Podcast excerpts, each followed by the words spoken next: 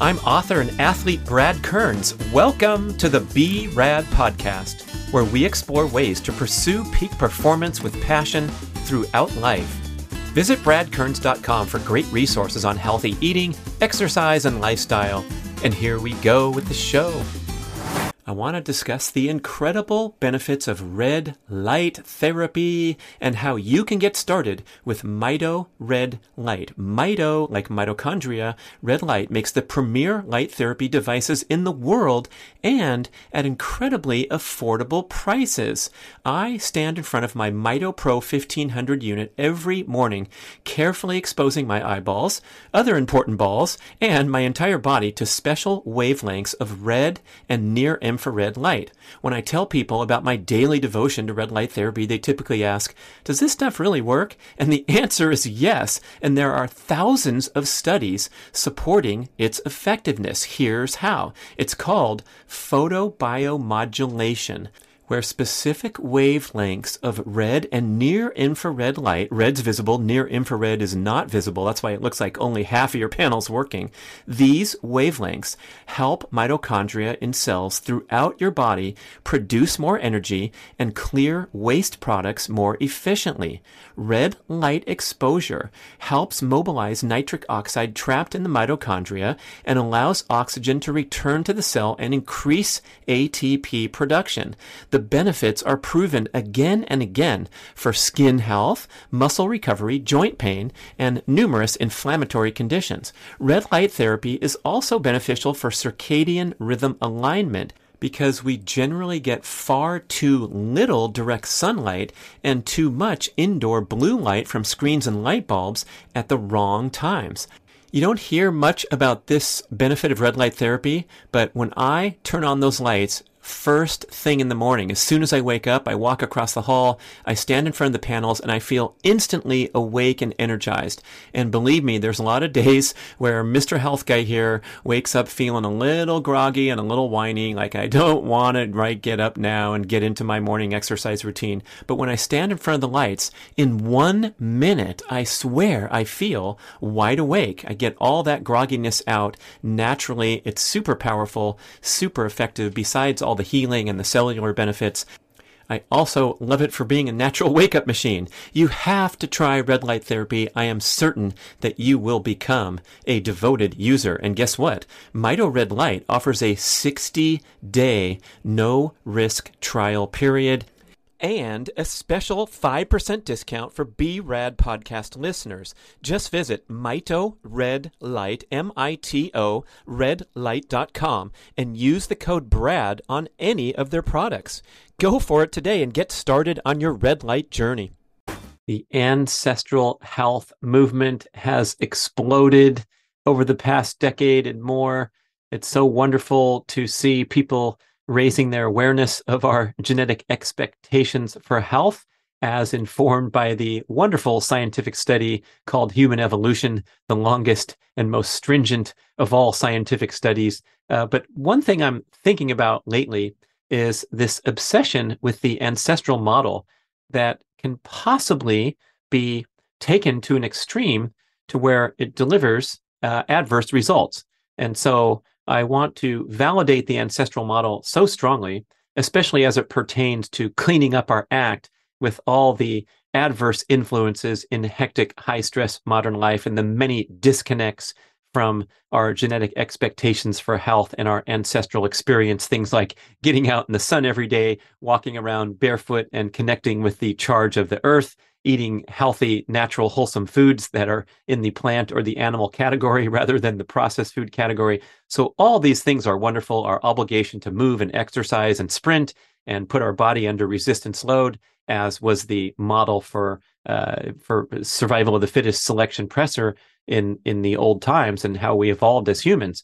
Uh, however, today I think what's going on is we can easily uh, drift into uh, what we might call uh, black or white thinking, where we have uh, an urgent need and an obsession with modeling the ancestral example to the extent that we uh, inappropriately apply the philosophy or the strategy to the realities of hectic, high stress modern life. And one place where this shows up is when we stack the hormetic, so-called hormetic stressors that made our ancestors strong, tough, resilient human beings, and we try to throw those into the mix today on on on the already busy canvas of the many forms of chronic stress in modern life. So we're not going to completely unplug and disengage from the grid. Maybe some people are, but we are subject to influences like uh, endocrine disruptors in the environment, the sources of chronic stress that come from uh, pursuing a career in the uh, modern information technology world, long hours spent in front of a screen. And then we are also told that we need to uh, go jump into cold water or into the hot sauna or perform these uh, intense strength training sessions, putting our body under resistance load, sprinting, going out there and doing a ton of cardio. Uh, and also uh, fasting like our ancestors did, not eating fruit throughout the winter like our ancestral model uh, suggests, and we start uh, looking at a envisioning a blank piece of paper draw a line in the middle and you have on one side modern stressors and you have on the other side uh, stress balancing uh, behaviors such as getting adequate sleep or taking downtime from mobile technology taking downtime from the screen uh, getting away from artificial light in the uh, in the hours after dark all those kind of things and it looks like one side of the page is getting a bunch of stuff on it and there's not enough stress balance on the other side. So, uh, what I'm talking about here is reflecting on the distinction between what's possible when we model the pain and suffering and the ordeals that our ancestors endured to become uh, the, the, top of the food chain, uh, the, the lean, strong, smart,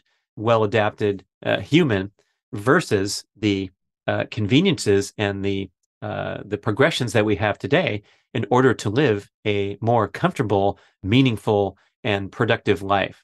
So, do we need to torture ourselves in the same manner that our ancestors did in order to obtain the health benefits that they got by default when they starved through the long, dark, cold, harsh winter and got really good at uh, making ketones to fuel the brain and still remain active when they had to go looking for food when they were starving? And my contention is that we can easily uh, misinterpret this or get out of hand with the modeling of the ancestral example in hectic high stress modern life. And I'll put myself up as an example where I'm trying to live an evolved, uh, meaningful, productive modern life. I've neutralized all the primal hazards that uh, that caused our ancestors a lot of grief and uh, the obsession with just finding the next meal or building shelter uh, and surviving the long, harsh, cold, dark winter, right? So now uh, I can look to the possibilities of going above and beyond the ancestral example. For example, um, training for the 400 meters, one lap around the track, and then trying to jump over a high jump bar, putting up at a certain height. And I'm going to venture to guess that I can kick any ancestor's ass at the age of 57 in those two events because I trained for them in the modern manner and put out a lot of energy and uh, striving for performance and recovery and physical adaptations to training. Uh, similarly, the winner of the CrossFit Games or the final qualifier of the CrossFit Games is so physically superior and stronger and fitter and faster and quicker than any ancestor in the history of humanity. It's not even a comparison. Same with any modern elite athlete. Uh, we have to remember that all of our ancestors, by definition, in survival of the fittest conditions, in selection pressure conditions, were obsessed only with survival.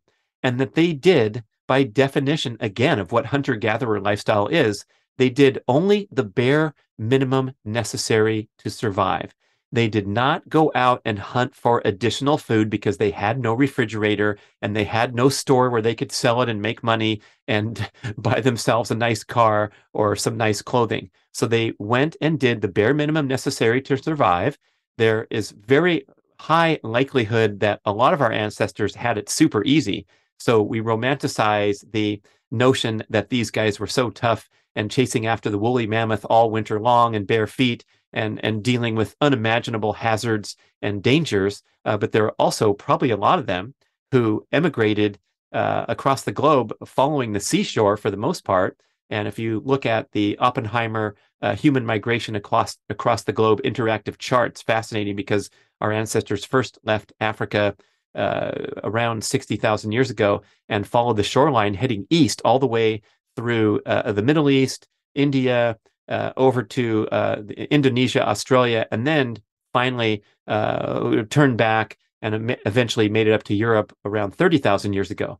So, following the shoreline, it's likely they had access to abundant marine life where they could spend very little time uh, doing anything super hard and just having enough food to and, and building enough shelter to enjoy life and reproduce and and lay on the rock all day uh, and stare at the stars at night. Uh, this is just for argument's sake, right? So it wasn't all this torture and this pain and suffering and sprinting away from saber-toothed tigers and building strong muscles, lifting heavy boulders uh, to build another important shelter uh, to save themselves from the next predator. Uh, although that certainly was um, definitely uh, the selection pressures made the human strong and resilient and smart and all those great things. But today, putting that aside for a moment, if I aspire to perform and recover in my chosen events and do fun things like speed golf that our ancestors had no ability to concern themselves about, I'm concerned with how do I do this to the best of my abilities uh, to recover optimally and to fuel myself optimally so that I don't have to struggle and suffer in the manner of someone who was uh, enduring selection pressure and not getting enough food to eat. So, what's possible versus what's optimal? It's possible to starve yourself for a long time and turn down all these important dials like libido, uh, hormone balance, thyroid function, uh, repair, and and, uh, and and and growth, right? And just survive and and linger along with a little bit of brain fog, a little bit of extra fatigue, um, you know, lack of uh, vitality and energy because, for example, you're not giving yourself enough nutritious calories, or you've chosen a highly restrictive diet that's not giving you enough of the important micronutrients that you need. And so, it's possible for people to walk around uh, doing extended fasting or vegan type diets and reporting that they feel okay. And we don't even know what's optimal because we have nothing to compare it to. So, in my case, as I talk about a lot on shows, I'm wanting to go from level seven to level nine, or if the case may be, level five to level seven. I don't know what level I'm at, but I'm always trying to do better and experiment and fuel myself appropriately and rest appropriately so I don't overdo it and get injured and learn from my mistakes and continue to progress the conversation forward. And so that's quite a bit different than going backward in time and thinking that we have to suffer through ordeals because modern life is too easy and comfortable.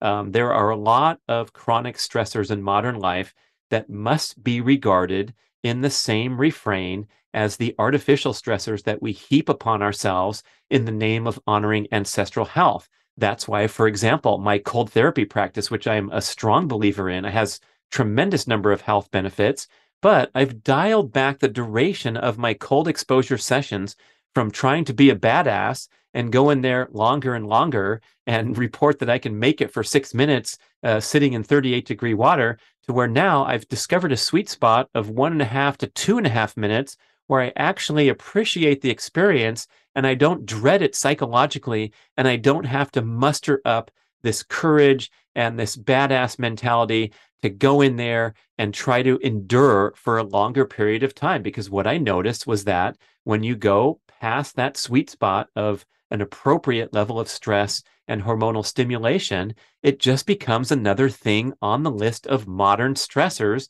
along with uh, looking at the screen too long and uh, exposing yourself to uh, environmental estrogens when you're drinking out of the plastic water bottle. So it's about striving for optimal instead of just seeing what your body can take, pushing the body too hard, for example. I hope that makes sense. Um, we all want to uh, live longer, for example, too. So when we think about the concept of or, or, or the statement, uh, what doesn't kill you makes you stronger, and we all nod our heads and what a wonderful notion that is and that's why you should go in and, and push harder than uh, you thought possible so you could finish the marathon or what have you.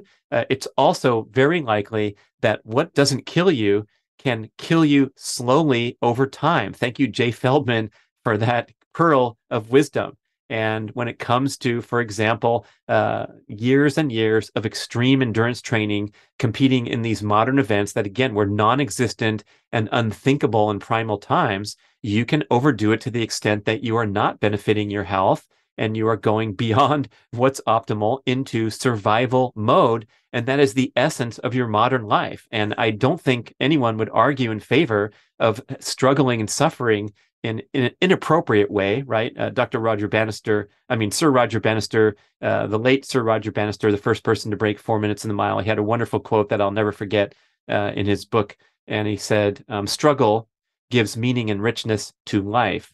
Um, profound quote. And he was talking about the struggle of performing as an athlete and striving to break the four minute mile barrier and, and compete to the best of his abilities.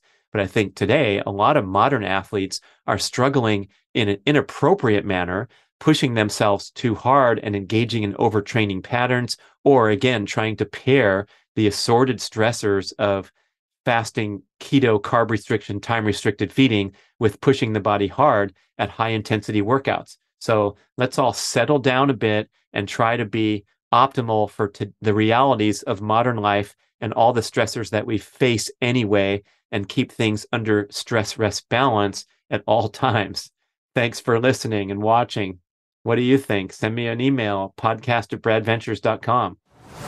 I want to discuss the incredible benefits of red light therapy and how you can get started with Mito Red Light. Mito, like mitochondria, red light makes the premier light therapy devices in the world and at incredibly affordable prices.